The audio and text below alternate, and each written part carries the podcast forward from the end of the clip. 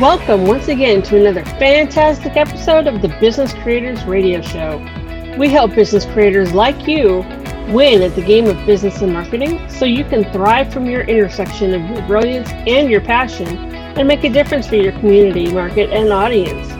Please take a moment and visit our website, www.businesscreatorsradioshow.com. You'll find hundreds of episodes covering a breadth and depth of topics relevant to you as a business creator and links to subscribe via your favorite network so you get fresh episodes delivered straight to you. And now, here's today's episode. Let's get started.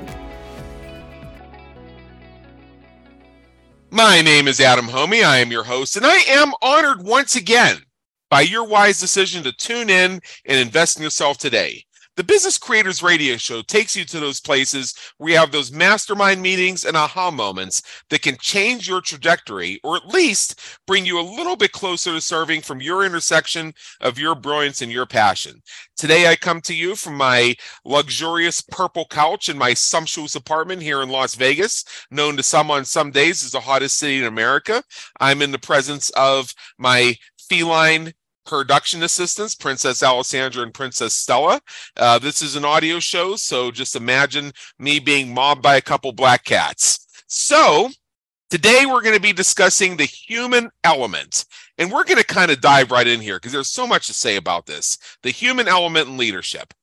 Our guest today, his name is Matthew Brackett. He's the founder of the Brackett Alliance. So let me just tell you about him. With uh, 30 years of experience in the field of personal and professional leadership education development, Matthew has held leadership, educational, and consulting roles in Italy, Ireland, England, Colombia, Chile, and Mexico, as well as serving as a special staff offer, officer and chaplain in the United States Navy.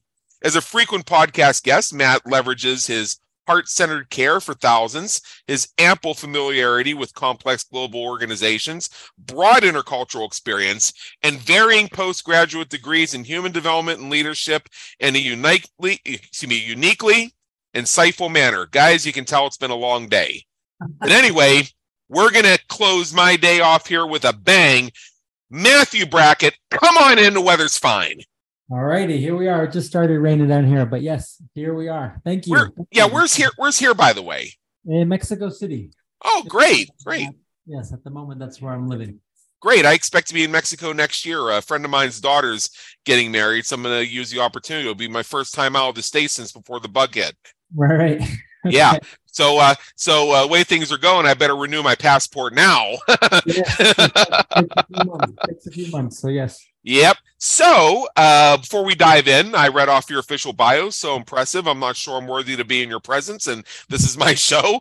Uh, what we like to do is we read off the bio, which is great, but let's hear a little bit in your words. Tell us a bit about your journey and how it's actually brought you to where you are today, serving from your intersection of your brilliance and your passion.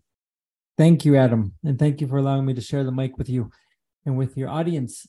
Well, there's a little bit more to my background. So I'm the 10th of 13 kids. All right. I left, uh, it was small town New England is where I grew up. I left home at the age of 18 on a mission to to serve, to do something big in the world and make a difference. And that took on a form of religious ministry. So I, I went into seminary, I did 10 years of training and education, and then I was ordained as a Catholic priest. So that really doesn't come out very clearly in my bio. All right. Um, and then that's what brought me then to know so many different cultures and fields and really serving people. And then um and so everything that you read, all all that is there. And then I I think transitions happen in life generally because of three reasons. One is um pain, another is a dream, or another is a uh, or is love.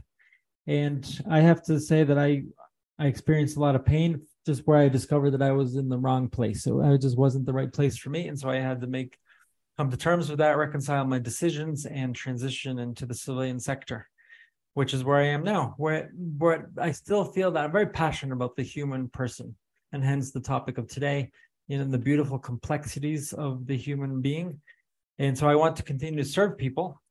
And leadership, as you know, is it's a common human experience, not only common, it's it's an everyday human experience and good, healthy leadership can be so life giving, but also um, unhealthy and toxic leadership can be so destructive. I have been on the receiving end of both. Right. Um, and uh, and there have been a couple times, you know, I'm a human being like everybody else, as I've continued to adapt, overcome, and further own my skills. I've made a few mistakes of my own that uh, have caused me to be perceived in that light by a couple people as well. And. I believe that part of the human element is being able to recognize your own opportunities for growth. Yes. Yeah. So tell me what you mean. Let's just define our terms here. Managing the human element. What does that mean to you? what does that phrase mean? So, man, it's how, first of all, it's how we, it's, we are all human beings. So, first, let's going deeper into who we are. What does it mean to be human? Right. And what are all the aspects that make us up as human beings? because I think, as I said, there's a beautiful complexity there where there's a complexity about us, but there's also simplicity about us. And so it's understanding who we are as human beings, how we're wired, for lack of a better term, and that's and then that's managing that, um, managing that first and foremost in myself. And maybe yeah. managing isn't the best term, but anyways, it's how I how I lead myself, how I manage all the aspects of my in in a healthy way, in a, in a way that is is aligned with my values, with my vision, with my dreams, with who I am. And so that's that's part of it. And then how we manage and how we lead others, which again has a simple side to it, but then there's a really complexity because we're all very different. And so how we manage others and how we take care of the human element. It's one of the things that it, talking about this brings back to mind just you know when I was serving with the Marines and sailors there's something they had these days when you know bring your spouse to work day bring your kids mm-hmm. to work day and that, i sort of thought about bring your humanity to work not only as a day but as something that we can always do right that we can bring our humanity to work obviously in a specific context where there's rules right. and all this other stuff but that we can bring the richness of our humanity to work and we don't have to shut it off when we step into certain professional spaces or that our leadership doesn't shut it off Wow. It's a long-winded answer to your question. That's okay. That's okay. So, um, you know, what in some of your experience, and uh, I know we covered a lot of points in the green room that you wanted me to go over, and it feels like we may end up doing these somewhat in order. Uh, but you just have so many great things you want to bring to the table. I hope we get to most of them. So, uh, I'm curious about how we use this human element and we use it for relationship building. Uh, I found that uh, working with various types of teams, in person teams, virtual teams, asynchronous teams, mm-hmm. uh, building strong relationships with them and creating a positive work culture. Uh, what are some of the best practices you've seen for that? Thank you, Adam. So, when I, I like to step back, when we talk about leadership, let me just again, we were talking about defining terms. Leadership in its simplest form is called is talked about as as influence um, but really, leadership is a dynamic process around three points, which is the person in the leadership position, the followers, and then context. Right? And these three elements play off of each other. You know, and if we were to sort of define it, leadership it's a, it's a process of where someone influences others to reach a common goal. And when I define leadership, I like to define it a little bit differently in a holistic approach, which is leadership it's a mutual exchange of being and behaving so going back to really who i am and then how i behave because that's we transmit both of those it's who i am and then how i behave and that influences and not only influences it also enables others to achieve their personal potential and a common goal. So i mentioned that now going back into what you're saying is i really think that in creating culture and in working with others that this whole aspect about enabling people to grow, growing our people is is so important because it's you know the big all that big word now that everyone uses is empowerment but it's really it's a, it's about trusting people it's about giving them space giving them the ability to to think to be creative to innovate and really essentially adam to to be seen and i'm going to bring this back to something very basic that as human beings we want to be seen we want to be heard. We want to be acknowledged. We want to be considered. And when we can do that with our people, performance performance will be excellent.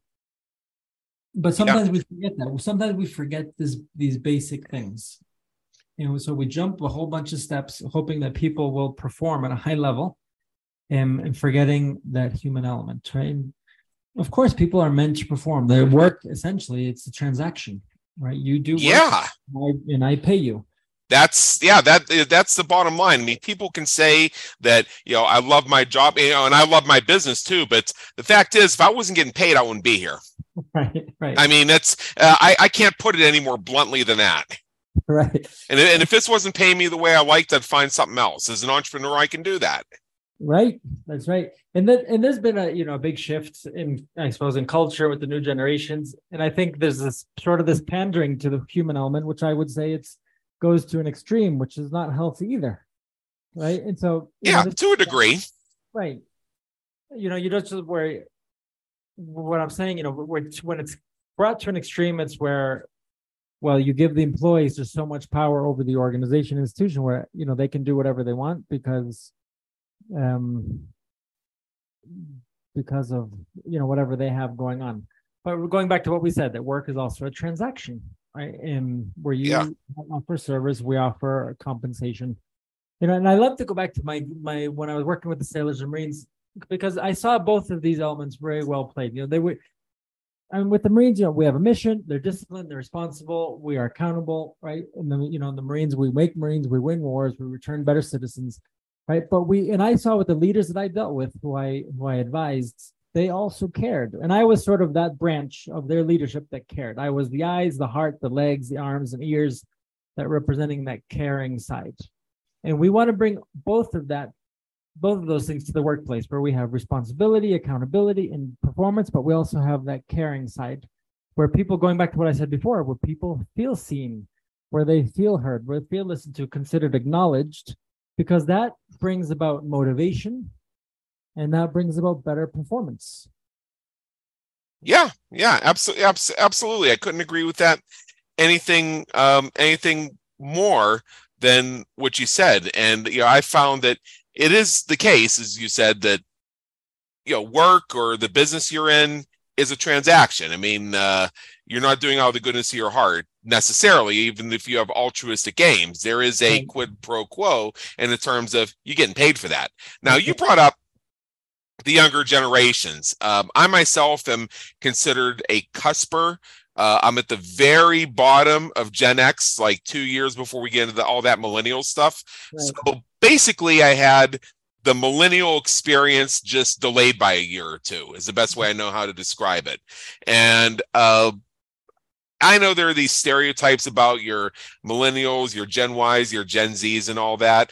And I think that some of it may actually exist exactly as people think it is, but I've had interactions with those folks as well. I deal with them all the time in business. They're now the absolute majority of the workplace and the absolute majority of the entrepreneurial space. And mm-hmm. what I see are people who want to make a difference. They don't want to go sit in a cubicle and have their one hour for lunch and two minute, 15 minute breaks and make sure that they reply to all emails within five minutes and submit PTO requests. It's like to hell with that. Um, if I'm coming here, I want to, I want this to to impact somebody. I want this to make a difference for the world. I want to generate a return on investment for my employer in exchange for them investing in me, which Right. to me is fair. Now, my final point on this is you look at your millennials and the younger generations.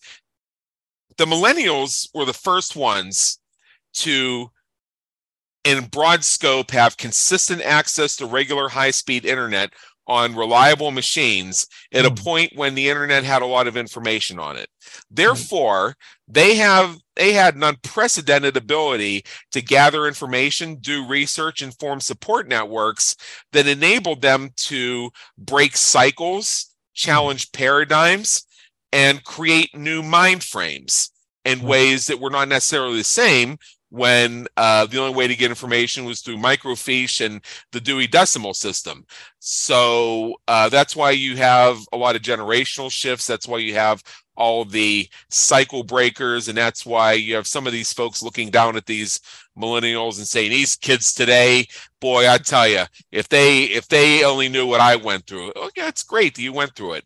But I'm also seeing that that's working upward too. Now we're mm-hmm. having some of the older Gen Zs and even some of the boomers saying, what about me? Right. I I I, I want to I want to have that lifestyle. I want to make a difference. I want to generate and receive return on investment. I don't want to just push paper and obey arcane corporate rules that nobody remembers why they're there. right. And Yeah. so I think it's having a ripple effect going both ways, which is great. And I think a lot of that comes down to how we reframe and manage relationships. Yes. Yes.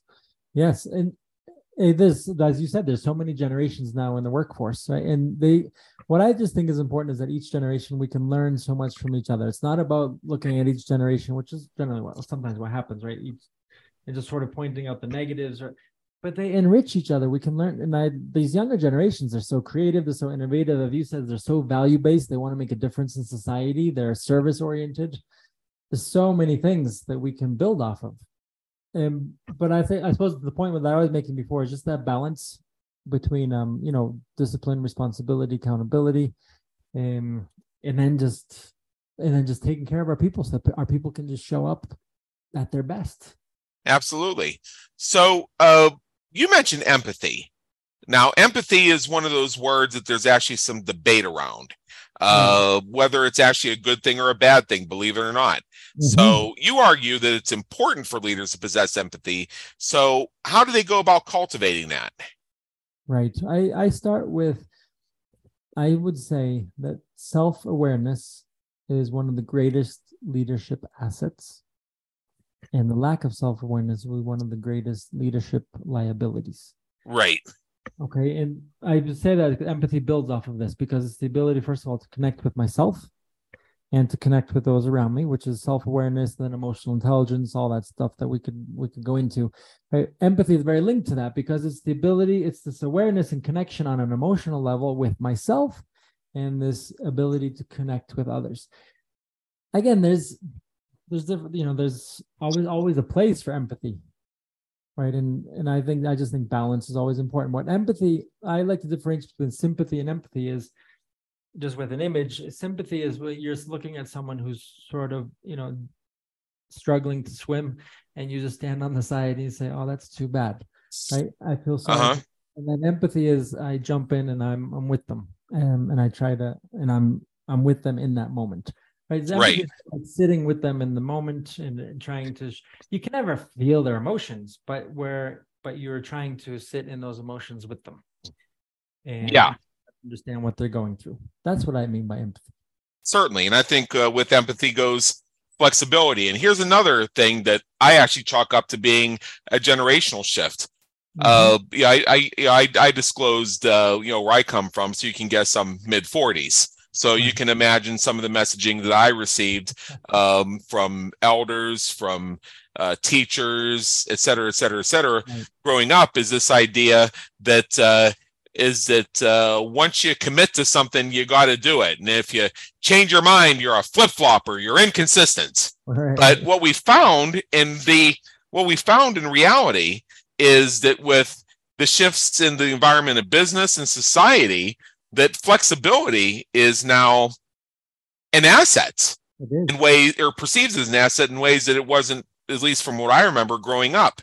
Mhm. and i think that also comes from a greater a greater approach to diversity. And there are so many different ways to define diversity. I simply am just using the definition that everybody is a unique person who Right. comes who comes and views the world and their experiences through their own truth which is formed by their experiences education and other travels that have brought them where they are today mm-hmm. so how do you approach this diversity in such a way that emphasizes the human element Right.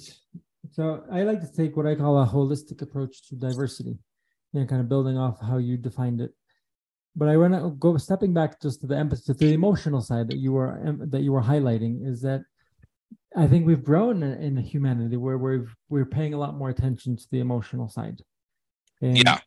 And I think that's that's progress in humanity right but again balance is always important where we just you know where it's now it's not all just about emotions and then everyone just kind of does whatever they want right there's no accountability and all that that's why just that balance is always important but I think we've grown as as a race where we're paying much more attention to this, right? There's a lot of we've developed a lot in psychology and all the sciences to understand more how we function, how the brain works, the emotional side that you know that we aren't machines. We also sort of, as you know, your generation. I'm a little bit older than you, but we all went through that, you know, more of a hardcore sort of upbringing, and and we had to sort of turn off certain aspects of our emotional life, and to to you know to show up and to make it work like when I talk about diversity, and I love the topic of diversity because I I say that ever since someone else existed, there's always been diversity, right? Because right.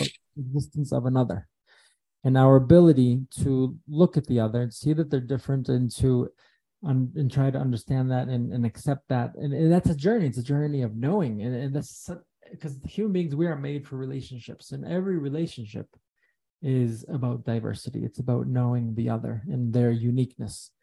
Right. Then and when we talk about diversity, there's surface level diversity and then there's deep level diversity. Surface level is sort of what the metrics can measure, right? Around color of skin, um, you know, what people talk about sexual orientation, gender, things like that.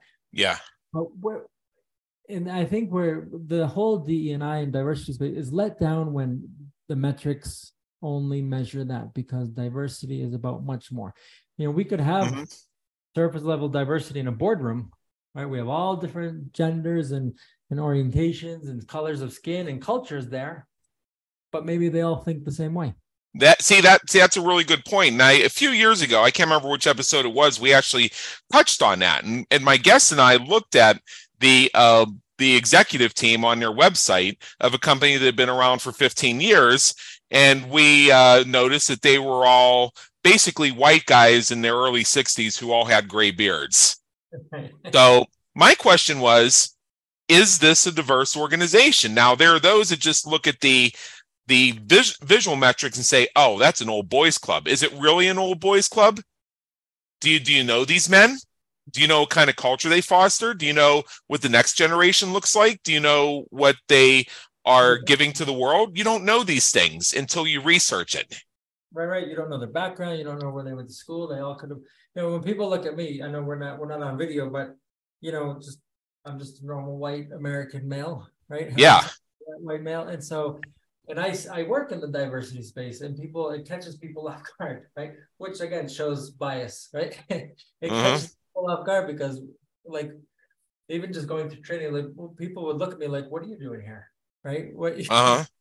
But but my background is is very diverse, right? And having worked in so many countries and worked with so many cultures, but people would know that about me unless they, you know, went deeper, you know, and that I speak different languages and all that. So I just to your point, right, around the surface level and and the deeper level, and the the metrics in in diversity just don't help because they focus on they can only measure the visible right? And and so that's why they don't they do a disservice to to to DNI because that's that's the only metrics they have, and and diversity goes a lot deeper than that. Because when we want when we have diversity we're talking about just like what you said all this background we have we want we have more innovation we have creativity when we have all of this.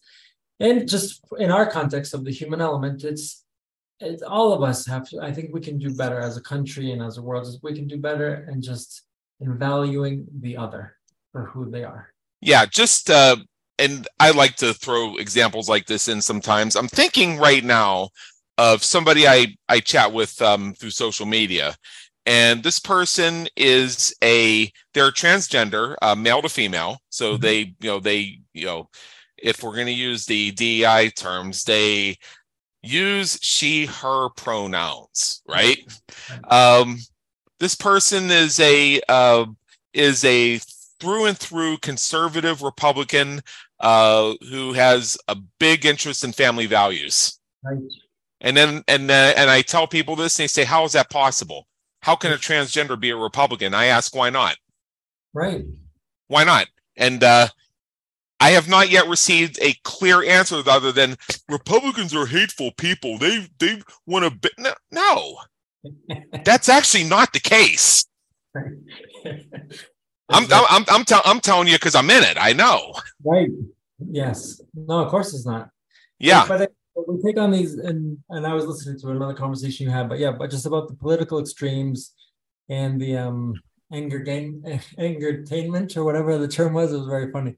But yes, it doesn't do our country and our people any service with all these extremes because it just it makes it puts us against each other, and that's that's not good for our country. It's not good for us as a human race. And and we're always we're trying to figure out what's wrong with other people, and rather than you know all the stuff that we have in common. Because in the end, that's what um, we all want to be loved. You know, yeah right? And sure, you know, people that go through all of these, whatever challenges you want to talk about, you know, now we're talking about transgender or other things. It's a human experience that they're going through, right? We're not going through it. So we're just trying to try to respect them as they're going through it, hold them with great dignity, care for them. And you know, and, and we, we're using that example right now, but there's so many other things, whatever it is, people are going through we want to just be able to walk with people. And I think going back to what you asked about empathy, that's really what it is and really caring for and loving people. And I think just all the judgment and and it makes everyone defensive. And it well, yeah, and that's and and and when and when and to me, whether and I don't want this to get too political. I mean, I want to keep it focused on business, but it is the same thing either way. Um, right. When you see when you see efforts to divide, to emphasize others to an extreme degree, you know the you know the idea of the concept of other um i mean yeah and and you know i've been in situations where i felt like an other uh, I mean, that was my experience in school growing up. Uh, uh, you know, smart kid with a speech impediment who got skipped from the first to the second grade right in the middle of the year. You can imagine I had a great time, right? so, uh, so, um, so I'm I'm not putting down the idea of other, but when it becomes the idea that um, we want to separate people and have them do struggle sessions and all this i mean my first question is who profits right right yeah follow the money because when i because what i've because i can tell you i i've got i've got friends of you know all beliefs uh mm. leanings orientations and i can have conversations with all of them right good productive conversations as well. Um, and it's not simply because I'm looking to set aside our differences and just focus on what we have in common. Mm-hmm. It's a mm-hmm. ma- it's a matter of simply, as you say, managing the human element and looking to find out who they are as human beings, how they've arrived, what uh, has formed the lens of their truth. Mm-hmm. That's right. Yes. Yeah. I think I, when I, you know when I going through just diversity training a lot. Sadly, it's there's a lot of Marxist um, principles that are in it. You know, where it's sort of like the principles that some training would start with. We are all victims, right? And we are all sort of un- in submission, and we all have to sort of fight back. Right? So that's that's not what this all this is about, right? So the the it's, sadly it's formed on some erroneous principles, which yeah. Yeah, and it's very it's sadly when it's brought into mainstream DNI training when brought into organizations, it creates um, it can be very divisive rather than bringing people together and helping people understand each other and see each other better. Certainly, I mean, I think everybody's been a victim of something somewhere along the way. Uh, you know, something was done to all of our ancestors by someone. I mean, it's a that's just that's just a human condition. All you have all you have to do is look at maps of the world uh, a uh, hundred years apart, and you're going to see there have been winners and there have been losers, and there have been losers who won and winners who lost. Uh, and uh, you know, th- there's only so much candidly that you can redress in a way that's constructive. What I believe you can do is you can understand your history. You can mm-hmm. learn the lessons from your history and seek more constructive ways of handling things moving forward. Definitely. Isn't that what they say? You know, learn from history so you don't repeat it. And because if we just erase history or we just kind of throw it in the trash, then we forget and then we start repeating the same things. Uh huh. So now let's get to a topic that you mentioned a little bit ago that uh, my antenna went up when you said it. Emotional yeah. intelligence. Oh. Oh, now now we're now we're verging on the borders of neuroscience, brain stuff. Okay.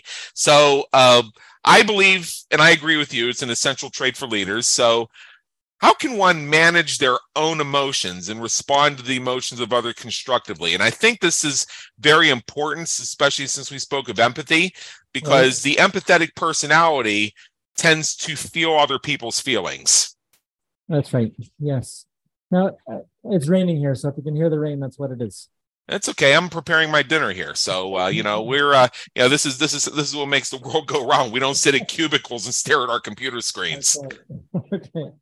So the self awareness is so important. Emotional intelligence is part of it because it's being able, first of all, foremost, to identify in myself what's going on.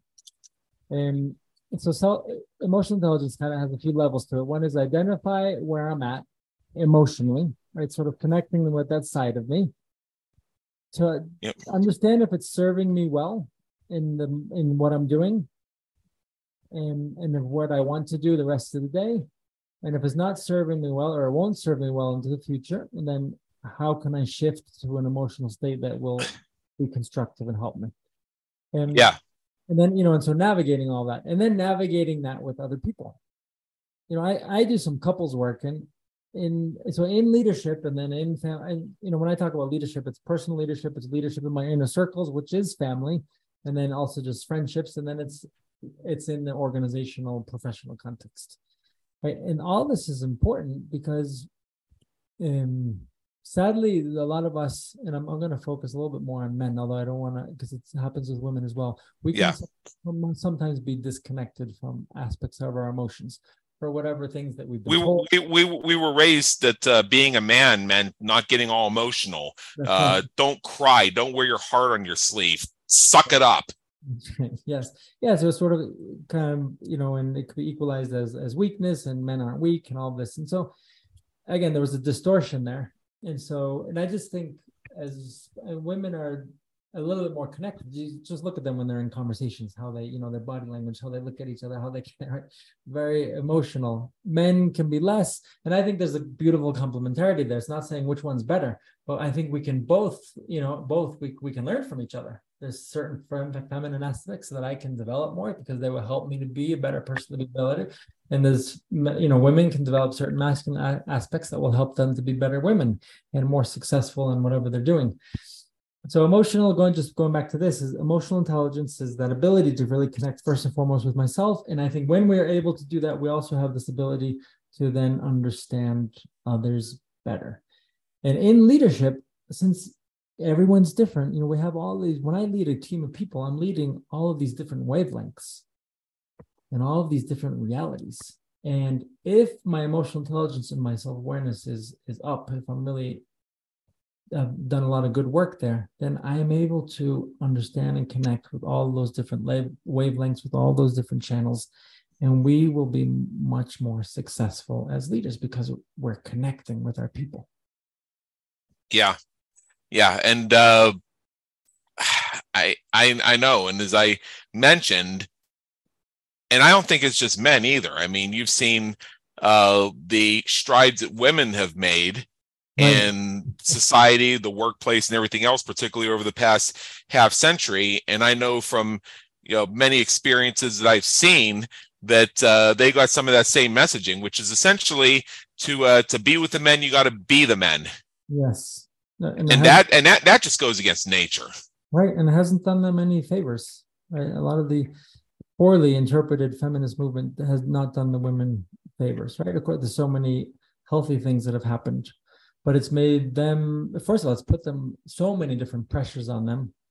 And and then they've had to sort of shut off some aspects of that feminine genius that the world and the workplace so much needs. Yeah. You yeah. know, when women lose that place of their dignity and their beauty then also then men sort of lose their place. So it's created this societal confusion.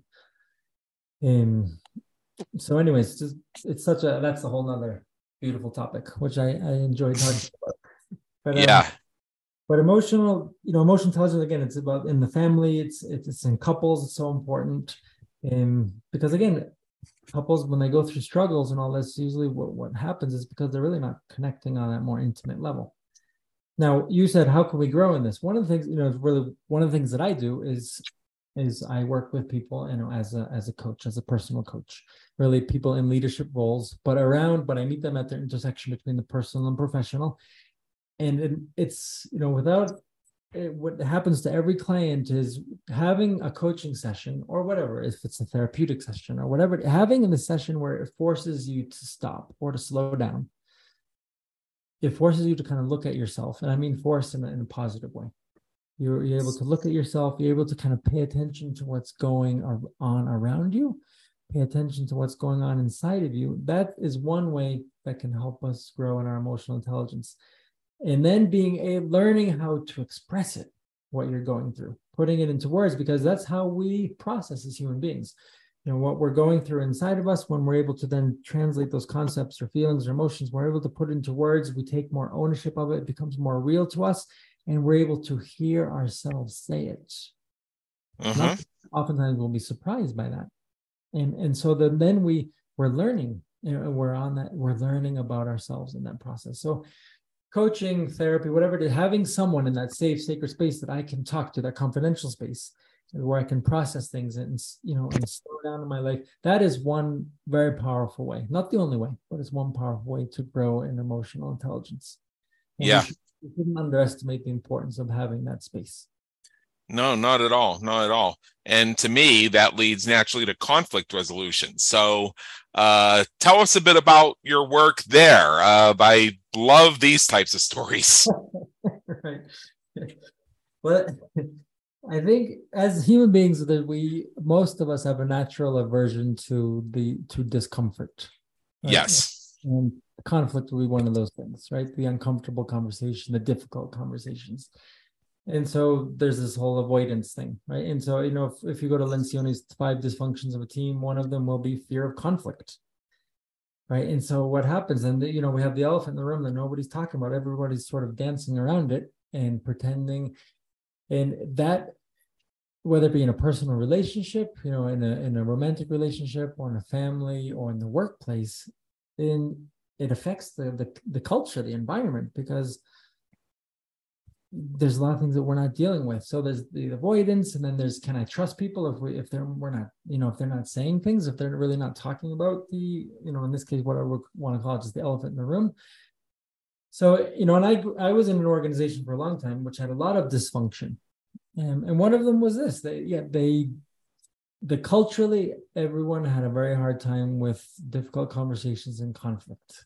And we there was very toxic leadership. And what happens when there's a fear of conflict when you don't know how to deal with stuff and toxic leadership can live and can thrive and i don't mean that in a positive way but yeah no one's dealing with the real problems uh, and so the organization that i was in is uh, if you brought up the difficult conversations, you were sort of, you know, shamed or you were punished. And and so it just created over decades that no one dealt with difficult stuff. Right. And that Oh hurt. God, yeah. We're we're getting we're both gonna get in trouble for that one. Right. hurt it ruined a lot of people's lives, you know, and that's and then in the end, the institutional organization is not fulfilling its mission right? And so there's there's this huge contradiction that's existing. You know, and the, this happens on organizational levels, and this is it's very I think it's much more common than people think because you know even in just modern day leadership, that people have a hard time with the difficult conversations. And sometimes it might mean because we don't necessarily know how to have the difficult conversations in the proper way, right? You know, with proper the way we say things, the way we confront things, this ability to listen, right? And have this openness of mind to what others are saying without feeling that I'm being attacked. And, you know, because only conflict and difficult conversations is the way that we can find the truth. It's the way that we can find the best way forward. Yeah. And, and so if we don't do that, we're, well, we're kind of shooting ourselves in the feet. Kind of, yeah. So uh, here's an interesting question that just came to mind. Um, and I want to get your thoughts on this. And you know, feel free, please. In fact, I encourage you if you have a different view on this than I do. Yeah. But when I look at an organization that has a lot of ritualization about its communications and its uh, what I like to call togetherness rituals, mm. and you know, kind of, you know, I know that in most cases, if I were to lift up the cover on that, I would see all sorts of rot. Hmm. uh, it's really not different from families that have a lot of exaggerated traditions, and then you find out that they have uh, vicious, toxic cycles. And this is how they deal with the fact that they have no mechanism for conflict resolution whatsoever. yes, you, you Uh, yes, I, I do agree, and I want to bring up a topic because this is something that I've been dying to talk about somewhere, and I want to. I would love to get your your your take on it, um, because it has to do with this togetherness sort of thing. When organizations or companies, you know, this whole thing about saying that we are a family, Yeah. is I don't think they realize. I know they do it with good intentions, but it is so destructive because first of all, you're not a family. No, you're you're no, you're people you're people who go to a place to engage in a transaction. It may be a mutually beneficial transaction, but it is still a transaction. If Right. you weren't, if I uh, like, if I said, as I said at the beginning of this conversation, if I ain't getting mine, I'm out. Right. And if you you send it, you know, because in the organization I was in, I was talking to someone the other day, you know, it's all about on the onboarding process, it's all about we are a family, right? But then we have to get rid of people. And you know, this guy told me the other day, working at a very large tech company. Um, you know, all family, family, family, and he gets an email that he's being let go. Wow, that's uh, that's got to that's got to make for some awkward uh, family Thanksgiving conversation. you know, and and yeah, then he's locked out of all the systems. And I so we when we say that we're a family, we're setting up all these uh, impossible expectations of what we're going to do for our people. Yeah. And how Here- yeah here's a micro example. Um I, I mean i know you're on a bunch of different social media platforms as am i. So if you go on twitter you follow each other. And same with instagram. If you go on linkedin you connect with each other. So you know if you don't follow each other anymore okay so maybe they maybe just don't want to see what i'm posting or maybe they were just cleaning up their list because we haven't spoken in a while. Same with linkedin. Um you know like i've had cases where somebody sent me a LinkedIn connection request, and I'm thinking, wait a minute, we're already connected. oh, wait a minute, I haven't actually spoken with them in five years. They probably purged me like three years ago because we hadn't communicated, but I've come back to their radar screen. Oh, this is just a connection. It's like another handshake. Right. Now compare that to Facebook, where they decided that we would be friends and uh and and and see how emotional people get over that over being unfriended. It's like you're going into somebody's identity. I mean hey if you and i were you know i'm, I'm sure if we're not already connected on linkedin we will be shortly after our conversation here. But let's say two years down the road uh you look and you see you have 12000 connections you want to pare that down. And let's say maybe we're at that point where you and i haven't spoken in six months so you just uh you just you know disconnect from me. Right. you know, no harm, no foul. Uh, Matt, Matt just clean up, Matt's just clean up his list. So when Matt comes back a year later because he heard me on some other podcast and he wants to catch up, that connection request. Welcome back, Matt. Nice to see you again.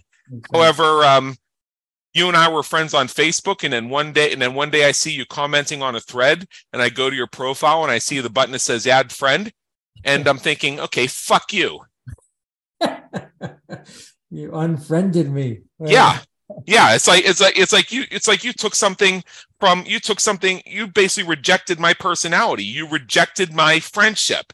Right. And uh and there's a real psychology to that. So um I mean, your friends, I mean, I've got friends that I would never connect with on social media because we're just way too different in that environment. It wouldn't work out well. I also have people that I barely know that, uh, except for our relationships on social media. Right. That's right. And it is I friend and family, those they're very profound, meaningful words. right? Yeah. And We use them superficially, but but the, the, the danger is exactly what you're saying. It psychologically and emotionally, that it has a much deeper impact on us. So- Absolutely. and it creates all these expectations that uh, we have to make sure that we can live up to. And in professional organizations and teams, um, th- they can't live up to those expectations. At some point, we might have to get rid of you. At some point, we're going to have hold you accountable and all this, right? And which you don't get rid of normally. You don't get rid of people in a family, right? Well, uh, there are families and there are are families. Um, I, I I I got I got disowned by a relative because they came to my Facebook profile and started arguments with my clients, and I put and I put them on restricted. That's right. Yes, I get it, but you understand where I'm coming from. But but that but that but that was sort of like a 29th last straw basically. Uh, but, uh so i mean we all we all have a few of those and i'm sure they feel the same way about me whatever. I mean the thing is is um you know your family is chosen by nature's lottery. Uh they're not it's just like the people you go to through your compulsory education with up until the 12th grade. Uh, would you necessarily pick these people to socialize with? I know the i know the ones i was thrown in with i, I wouldn't pick in a million years. They're the people i avoid yeah. I wanted nothing to do with them then. Well, yeah, I already told you my, you know, you know, you know, the kind of other I was in that environment. So believe me, they've earned me wanting nothing to do with them, and uh, whatever. and there are and there are others who feel that way about me, perhaps. I don't know, but uh, yeah. but but the, the thing is, is uh, and yeah, and then you go to school, and then you're all part of the same team. You know, based on what I dealt with on a daily basis in school, I wasn't really feeling peppy at those pep rallies. and when I when I when I heard there was going to be a pep rally, I went for that early dismissal note. Right, right. Sounds like you had a rough time in school. Well, college well college was good though, right. and part of, and part of that is because even though I was strongly urged into it, it was ultimately my choice. I picked the school, I picked the major, and mm-hmm. when you're in college, you have it's uh, chances are you're going to have a completely different makeup of fellow students in almost all of your classes, at least until you get to your major. And even then, there's going to be greater diversity than in your compulsory education. so, and and I went to Penn State, which is a very large school. Uh, mm-hmm. You can be five different people in one day. it is no, it's and but when you're in your higher education, you're choosing what you want to study. You're you're kind of your heart's more in it, and maybe you you find people that are you know that are linked have different have same interests in some areas. But yeah i just i graduated from penn state not too long ago with my master's in, in leadership so. Oh wow. Uh well it's uh, uh hey hey uh, n- nice to know somebody know, know somebody else who recognizes that god is a penn stater which is why the uh the the sky is blue and the clouds are white. There we go. That's great adam. So good. Yeah. So uh, so we have a few minutes left here, and uh, I think a good place for us to wrap up is, you know, we've dealt with communication, empathy, flexibility, EI, conflict resolution. So now this managing the human element, let's go back kind of the beginning right. where we discussed it. Even if we like our work and even if we like our business, in the end, it is a transaction. I don't get mine, I'm out of there. Right. Um, professional development, you want to develop people, and that's essential for both your individual team members and your organization as a whole. So, with everything we've discussed, how do you prioritize and support professional development? And I'm going to add one little caveat to that question, especially when there are a lot, aren't a lot of opportunities immediately available within the organization. Mm-hmm. Right. The, yeah, this is a big topic because it's there's a lot of soft skills or invisible aspects in professional development. So a lot of people look at the finances, right? And they're like, well, you know, is it worth it? Um, and so that's a lot of times people don't invest because they don't want to make the financial sacrifice. An organization doesn't want to invest in really in their in growing their people. And I think this is such an important aspect in in leadership is we want to grow our people and to have that conviction that when we invest in our people and their development and their growth, then the company is going to be better, our people are going to be better, everything's going to be better. And we go back to those specific needs that human beings they're they they feel like oh, my company cares about me. They're investing and they're seeing me, they're acknowledging me, they're they're helping me grow. And now I would say I I might contradict what you said because you're right. Inside an organization, there might not be a lot of opportunities, but there are the market is full of so many opportunities now for professional development. You just have to also you have to be a bit cautious because there's a, a lot of poor professional development out there. Yeah. appropriately, right? And the market's full of it. There's a lot of people that I would say are great marketers, great salespeople that sell professional development, but don't necessarily sell a good product. Right. Um, but there's there's a lot of good stuff out there. So be discerning and you know, do your research and get good recommendations. But there's a lot of good stuff out there, and it's gonna cost. And if you want quality, it's gonna cost. And, yeah. And so it's I, I see it. I like the word investment because it's you're investing in your people, and a lot of times, you know, we're putting people in these leadership roles, expecting them to do really well, but we haven't necessarily prepared them.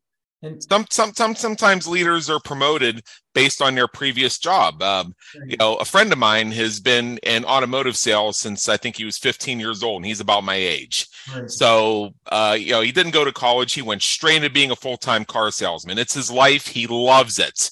Yeah. So he got established at the dealership, and about four or five years in, he got promoted to uh, he got promoted to sales manager. right, Within 10 days, he went to the owner begging to be put back on the floor right. because he wasn't ready for leadership. That's right. Uh, he was comfortable on the floor. Now, in today's now now in today's world, Mhm, he, he's a dealership manager. right, he just wasn't at the point where he had either enough experience or enough in terms of personality development or skills or whatever you want to call it maybe emotional intelligence could be a combination of things he wasn't ready for it then. And he was promoted to sales manager based on the fact that he was the top salesman for x number of months in a row. That Right. didn't mean that didn't mean he knew how to manage other salespeople. That's right. he actually he actually needed something else. So along the way he found that something else and he's doing really good with what he does now. Yeah, through growing and maturing and all that. And yeah. Right, people, you know, because someone's good at a at a position doesn't mean that they're going to be good at the next one. And and that's sort of, I think, I challenge the traditional promotion structure because we, you know, it's kind of like if you want to get paid more, um, well, then you need to follow this, go up the pyramid, go up the stairs. But you're like, but but some people aren't good on the upper stairs, right? They're really Right. good at the levels. And how can we compensate them appropriately for their expert services? Now, but obviously, you want to also compensate people. You know, the higher you go, the more you manage people. Well, the more problems you're going to have, and you also want to be compensated for that. But we want to prepare our people to manage people. We want to, first of all, make sure that they want to manage people, and that they then prepare them to do so because it's complex. Well, here's um, you know, you know, I was raised, uh, you know, on the tail end of the whole thing where you find a company, uh, you stay there, you stay loyal, you work your way up, and eventually you get the uh, gold shack and the watch in Fort Lauderdale. Um, neither of which exists today. Uh, so. After I completed my MBA, uh, I completed in December 2002, and then came the job hunt, which actually um, ended up with a couple small companies offering me positions they were going to create for me because I reached out to them and they liked what I had to say. But I ultimately ended up taking a diagonal promotion with my existing employer so because it gave me more money and more flexibility. Hmm. I was starting to side hustle. I caught the Mhm. entrepreneurial bug. Anyway, anyway, while I was in the middle of that post MBA job search, a friend of mine, uh, you know, we were discussing, you know, some of the leads I was working on, some of the interviews I had coming up, and he just said, "Well, you're you got to get out of that company you've been working for." I said, "What? I've only been there two years." He said, "Yeah, you've been there two years." That's a job you held down while you had your MBA. Now you got the MBA and you've been there two years. You've been promoted there. mhm. So what are you gonna do? You're just gonna sit there forever? People are gonna look at your resume and they're gonna say, "What's he doing just sitting there?" Aren't Hmm. other companies trying to poach him? Aren't they? I mean, uh, i- i- isn't he dynamic? Is is is he just sitting on his ass? Isn't he out there looking to get employed by other companies? right. And it and then tie that to the old trope that companies will sometimes invest more money in recruiting people from the outside Mhm. than they will internally. And I Mhm. think there's a reason for that. It's because you develop a different set of skills when you move around. Right. And to me, professional development is understanding that you may develop somebody who goes to work for another company. That's not necessarily bad. Maybe Right. three years later, you poach them back. right. And now they're even more developed because now they've seen another environment. They've had they've added a new set of skills and who knows maybe you want to jump after them if Right. you're hey if you're looking to if you're looking to penetrate another company having a friendly face on the inside is going to help Definitely, yes. And I know some companies that are very much about that. They, they want their people to grow. And if growing means going somewhere else, that they're going to support you to do that. yeah absolutely So- but it's a great mentality, I think. yeah so um i think we'll leave our listeners with uh, something to uh think about on that one and i'm going to at this point uh, you have an invitation for our listeners i'm going to share that with them and it's real simple folks all you got to do is find matthew brackett on linkedin and connect with him. So he'll have a conversation with about these and other topics. Um, he, any help that he has uh, that his, that's his to give, and if you've enjoyed listening to some of the things he had to say, you see he he's analytical, he's insightful, he gets in depth, he's a problem solver, he's an innovator. He's definitely somebody you want to connect with. So there's no free special report, there's no subscribe to his podcast, not this time. We're just mm-hmm. going for the personal connection. So go well, Adam, send, send, him, send him a connect request, and when you send him a little message, just say heard you on the Business Creators Radio Show. So uh, he knows you're one of the good people. There you go. Yeah, they can find me on Instagram as well, Matthew Brackett. And, All right. Uh, on my website, Brackett Alliance, where they could see a little bit more about my services. But yes. Yeah, yeah. Let's just let's just say that website, Brackett Alliance, B R A C K E T T A L L I A N C E dot com. It's a it's a great website, got a lot of great information on it. So with that, Matthew Brackett, thank you so much for being with us today. It's been an honor and believe me in education. Thank you, Adam. Thank you very much. We trust you enjoyed today's episode of the Business Creators Radio Show. Check out our previous and upcoming episodes on our website at www.businesscreatorsradioshow.com. While you're there, be sure to subscribe via your favorite network so you get fresh episodes delivered straight to you. Until next time, have a great day. Take care.